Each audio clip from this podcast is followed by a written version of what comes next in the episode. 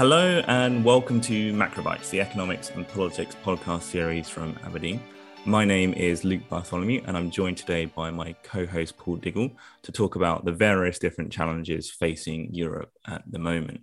And there is an awful lot going on between inflation, stalling economy, concerns about energy supplies, political crisis, monetary policy changes. So there will be a lot to talk about, and we will try and draw some connections and some of the interactions between these themes as we go.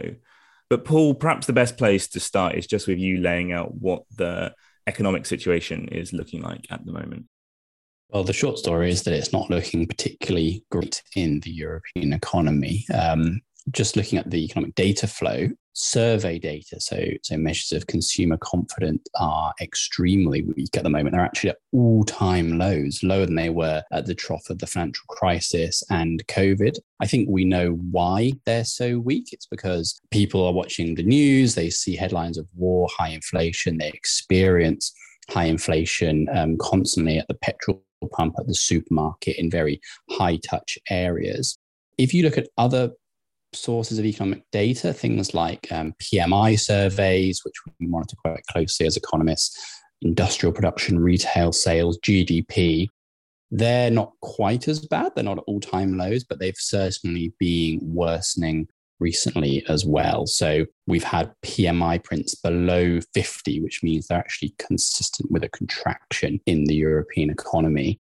I would say the macro outlook is pretty poor at the moment. The data flow is weak, and recession is a very real possibility in the European economy. So that's a pretty poor picture right now. But I guess the big concern for Europe is what things are going to look like in a few months when winter rolls round and there are big concerns about what the state of the energy outlook is going to be given talk of Russia using energy supply to Europe as a political tool, perhaps even going so far as to cutting off entirely its exports of gas to Europe, which obviously have huge consequences for the European economy in terms of the need for energy rationing, hurting businesses and households. So, Paul, can you talk us through sort of what some of those impacts would be in more detail and how big a risk that kind of scenario is? Yeah, well, I think the first thing to say is that the immediate risk of the Nord Stream 1 pipeline, this gas pipeline from Russia into Germany, which carries an awful lot of Europe's natural gas, which had been closed for a week or so of scheduled routine annual maintenance. The immediate risk was that actually that wouldn't get turned back on and you would be immediately into the gas shortages, gas rationing scenario. And that didn't happen the pipeline has just been turned back on. There was an important turbine piece that was being repaired, which seemed um, in Canada actually, which was held up in international sanctions against Russia, which in the end was able to, to make its way back onto the pipeline and allow gas to, to flow again. So that immediate risk has been cleared. But as you say, Luke, there are some big hurdles ahead. There's probably three alternative realistic scenarios. There's a best case, which is that with Nord Stream 1 turned back on, flowing at about 40% of pre um, Ukraine invasion norms, that that situation basically continues. Europe has a certain amount of shortage that, that it has certainly weighed on the economy somewhat, but we continue at about these levels of supply, and Europe is able to slowly build up its gas reserves into the winter, follow through on its plan of transitioning away from gas and fossil fuels more generally towards more renewables, more more nuclear. Um, that's not helpful, but it's not kind of instant recession. That's the best case. Then there's kind of a worst case, which is actually that there is a shut, a full shut off of, of, of Russian gas at some point, perhaps because with the expansion of Russia's military aims in Ukraine, there's um, a, revival or a, deepening of the economic conflict with Europe, and you get a shut off and there's various modeling out there which tries to think about what this would do to the economy. It's about one to four percent off GDP. I mean, that's a very big range. Um, given the uncertainties, it's particularly bad for Germany, Italy, um, Austria, Slovakia. These are all countries with quite high Russian gas dependencies. It's particularly bad for industries which are very gas intensive. Certain areas of manufacturing, cement, glass production, but it's bad for the economy as a whole. And it would basically mean, I think, instant recession. And then there's a middle scenario in which it's some kind of mixture of the two, intermittent on and offs, which I think you would also want to think of as being, being a, a drag on the economy. Now, we can get to Italy in a moment, which you talked of as being one of the worst hit economies there. But another economy country that you mentioned being particularly exposed is Germany. And I guess that sort of constitutes a bit of a change in the way that we tended to think about Germany in the post financial crisis period, that it's this powerhouse economy in Europe. It's the one that drives growth over the continent. So I guess I'm wondering, sort of, what we talked a little bit with Helen Thompson, I suppose, in a previous episode, how Germany got itself in that position. But what does Europe look like when Germany is struggling as an economy? Well, it's an interesting reversal, as you say, Luke, of the normal situation, although it's the one we used to over the past decade or so. And it would actually require European solidarity that was helping or pointing at Germany you can imagine, say, the um, redirecting gas supplies around Europe into Germany to support a manufacturing sector that had to face rationing in this worst, plausible worst case scenario of a shut off. So it's it's solidarity that needs to help Germany. And while that is not the situation we've used over the past decade, remember if you go back to the 90s or the early 2000s, Germany was the sick man of Europe after reunification with a quite a rigid labour market before the Hartz reforms. So it would almost be harking back to that situation of a, of a much weaker German economy. But it's the largest economy in the Eurozone. Um, a German economy in recession is almost certainly a European wide economy in recession. So it's not like this would be some kind of idiosyncratic contained shock. When it happens in your biggest economy, it happens everywhere else as well. So turning then to Italy, and one of our recurring themes on this podcast is the important interaction between politics and economics, and we've talked about you know the likely impact of high inflation and poor economic growth in hitting the political system, putting various um, political systems under pressure. And Italy seems to be one of the first places that that story is playing out. So, Paul, can you talk us through what's been going on in Italy recently and the state of the government there? Yeah, let me try. It's a complicated situation. So, Draghi, the former ECB president, had been the prime minister for the past year and a half or so, and he led a quite a broad coalition of parties. And he is the unelected, or was the unelected technocratic prime minister, which Italy has a tradition of in moments of crisis but supported by a large spectrum of the parties within the parliament. So that's how he, I think, derived his political legitimacy. And then coming into a crucial piece of budgetary legislation, which was passing a, um, a package of fiscal measures which were meant to partly tackle the cost of living crisis, one of the coalition partners, the Five Star Movement, actually withdrew its support from the coalition and from the measure, the budget measure, because it saw it actually as insufficiently supportive. So it was exactly as you say, Luke, the politics of inflation playing out, calls for more fiscal support played into one of the parties in the coalition then withdrawing from it. And because budgetary measures occur under the confidence legis- uh, rule, they're kind of simultaneously confidence votes in the government. That was a vote of no confidence in a way. Now, in the end, actually, Draghi was able to pass the legislation and the bill because his coalition was so broad that the withdrawal of one party didn't affect his ability to pass the bill. But I think he personally saw the removal of support from one party as an existential risk to his prime ministership because he's unelected, because he's technocratic. I think he wanted a very broad base of support.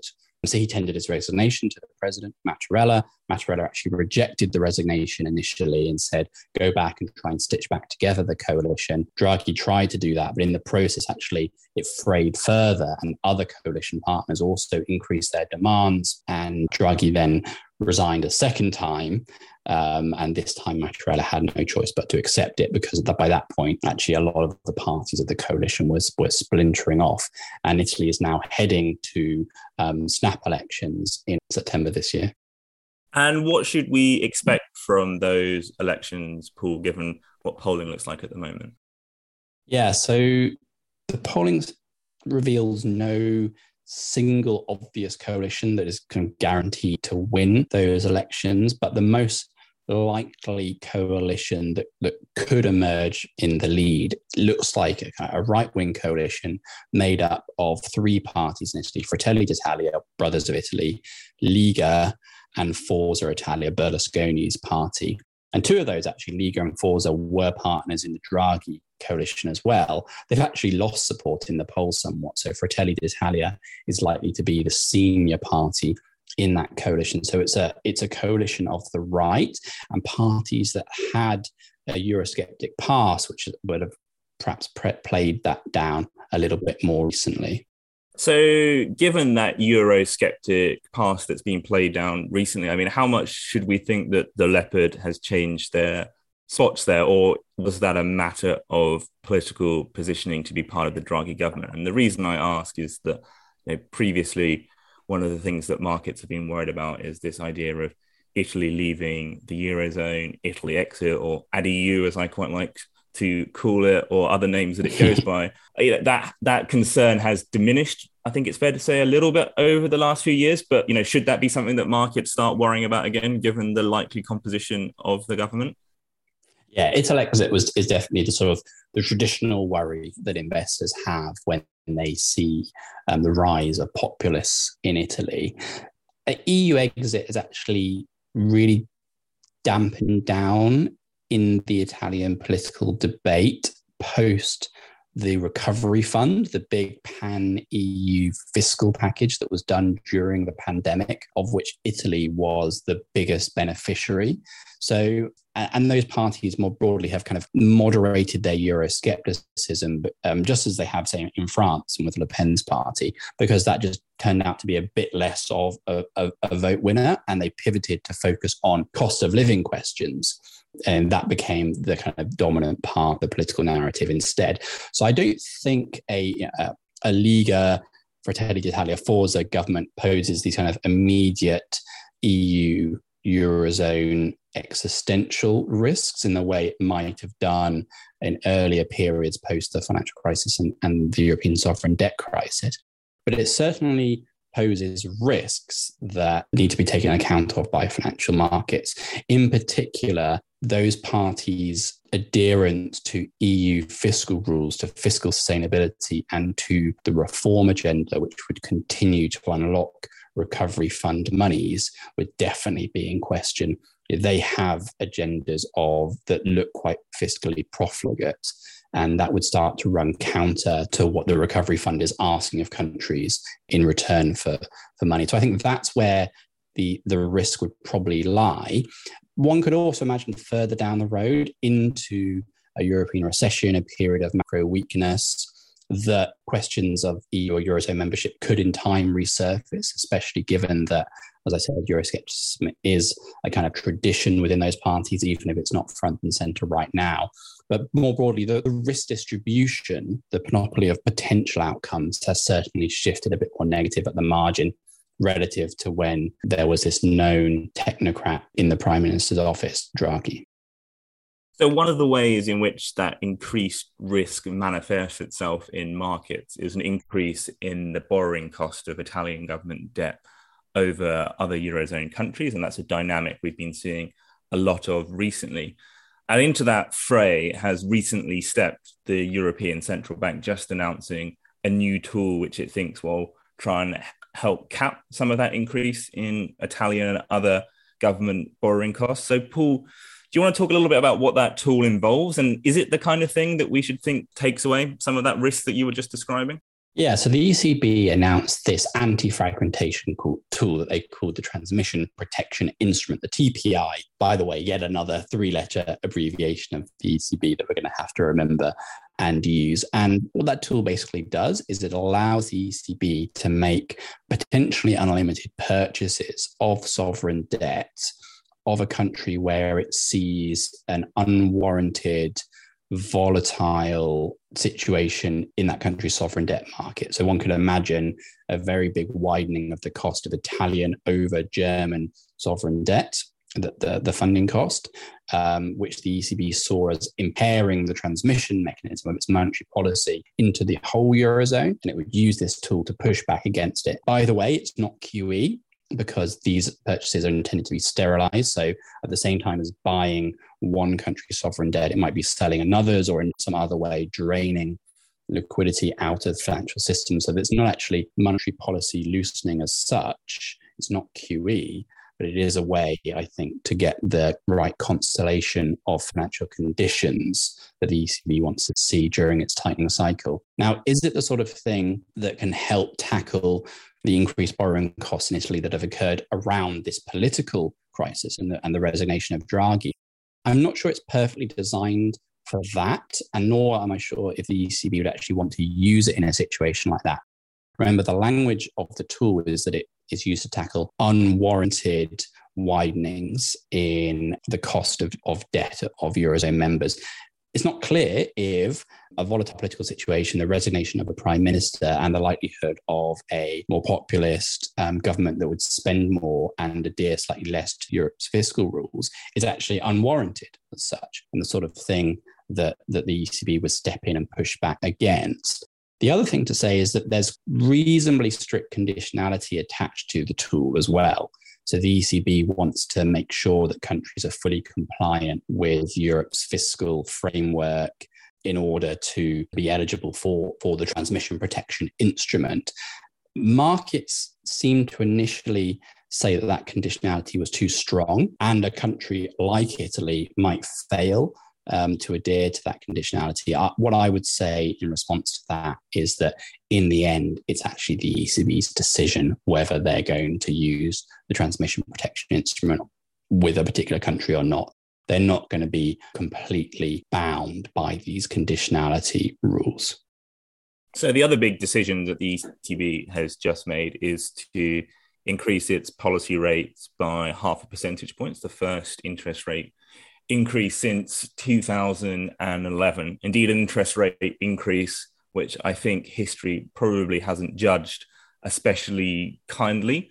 So, given what we've discussed in terms of the inflation outlook, the economic outlook for Europe, what do you think the likely path of interest rates is from here from the European Central Bank now that this era of negative interest rates has ended, at least for now? And how likely is it that the European Central Bank is walking into another policy mistake like it was in 2011? Mm. The 50 basis point hike that the ECB has now done took the policy rate only back to zero. And but they did, I think, suggest that further hikes were coming. So although the ECB, in its kind of monetary policy statement, pulled back from forward guidance and sort of explicitly saying, you know, we'll hike this amount on this date, the overall tone and tenor of, of the meeting was that more interest rate hikes are coming, precisely as you say, Luke, to tackle this high inflation situation, high gas prices, a reasonably tight labour market, and emerging wage pressures as well. And importantly, there's an interaction here between the transmission protection instrument and the path of interest rate hikes, because the more the transmission protection instrument is used, the stronger it is, the more of a backstop it is for funding costs in more vulnerable peripheral Eurozone economies, the more the ECB can actually do to hike the risk free rate. Because in the process of hiking that risk free rate, it will be somewhat less worried about causing a huge volatile period in peripheral um, sovereign debt markets as well. So these interact, and actually, the TPI allows interest rates to go higher. So I actually think that there's more 50 basis point hikes to come from the ECB. Perhaps they could do another one in September and then perhaps another in October as well. But crucially, the economic activity outlook is worsening, as we said at the start of the podcast, and recession is probably coming in the Eurozone, partly because interest rates are going to go higher and funding costs are going up, but also because of this panoply of other headwinds that the economy is facing. So I think Eventually, that rate hiking cycle will probably be brought to an end. It'll be truncated early by a weakening in the economy. And I'm not sure that history will then go back and judge it in the way that it judges the 2011 Trichet rate hike as having been a policy error and a mistake. I mean, Trichet then was perhaps um, kind of jumping at, at ghosts of, of inflation worries. This time around, it is very clear that inflation is well beyond and above the target. So, some tightening to bring inflation under control, I think, is quite straightforwardly justified. It's just that this time around, it's negative supply side shocks, which mean inflation higher, but are also pretty bad for economic activity. That's the invidious position that the ECB finds itself in, and why we think that this rate hiking cycle probably gets shortened, and you could actually be back in a situation of rate cuts even in, in a full blown recession further down the road. An invidious position indeed, Paul. And I guess what this conversation has brought out is how that complex interaction between politics and economics is combining at the moment to create a particularly difficult situation for policymakers. And of course, we bill ourselves as a politics and economics podcast. So, of course, this is grist to our mill. And it's no doubt a theme that we will be returning to in September when we come back from our summer break. Um, so, thank you very much for listening to the podcast. Please do subscribe, like us on your podcast platform of choice. And we look forward to speaking to you again in September when we return. So thanks very much.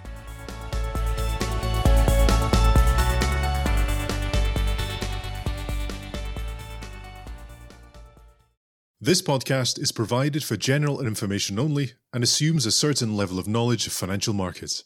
It is provided for information purposes only and should not be considered as an offer, investment, recommendation, or solicitation to deal in any of the investments or products mentioned herein, and does not constitute investment research. The views in this podcast are those of the contributors at the time of publication and do not necessarily reflect those of Aberdeen. The value of investments and the income from them can go down as well as up, and investors may get back less than the amount invested. Past performance is not a guide to future returns, return projections, or estimates, and provide no guarantee of future results.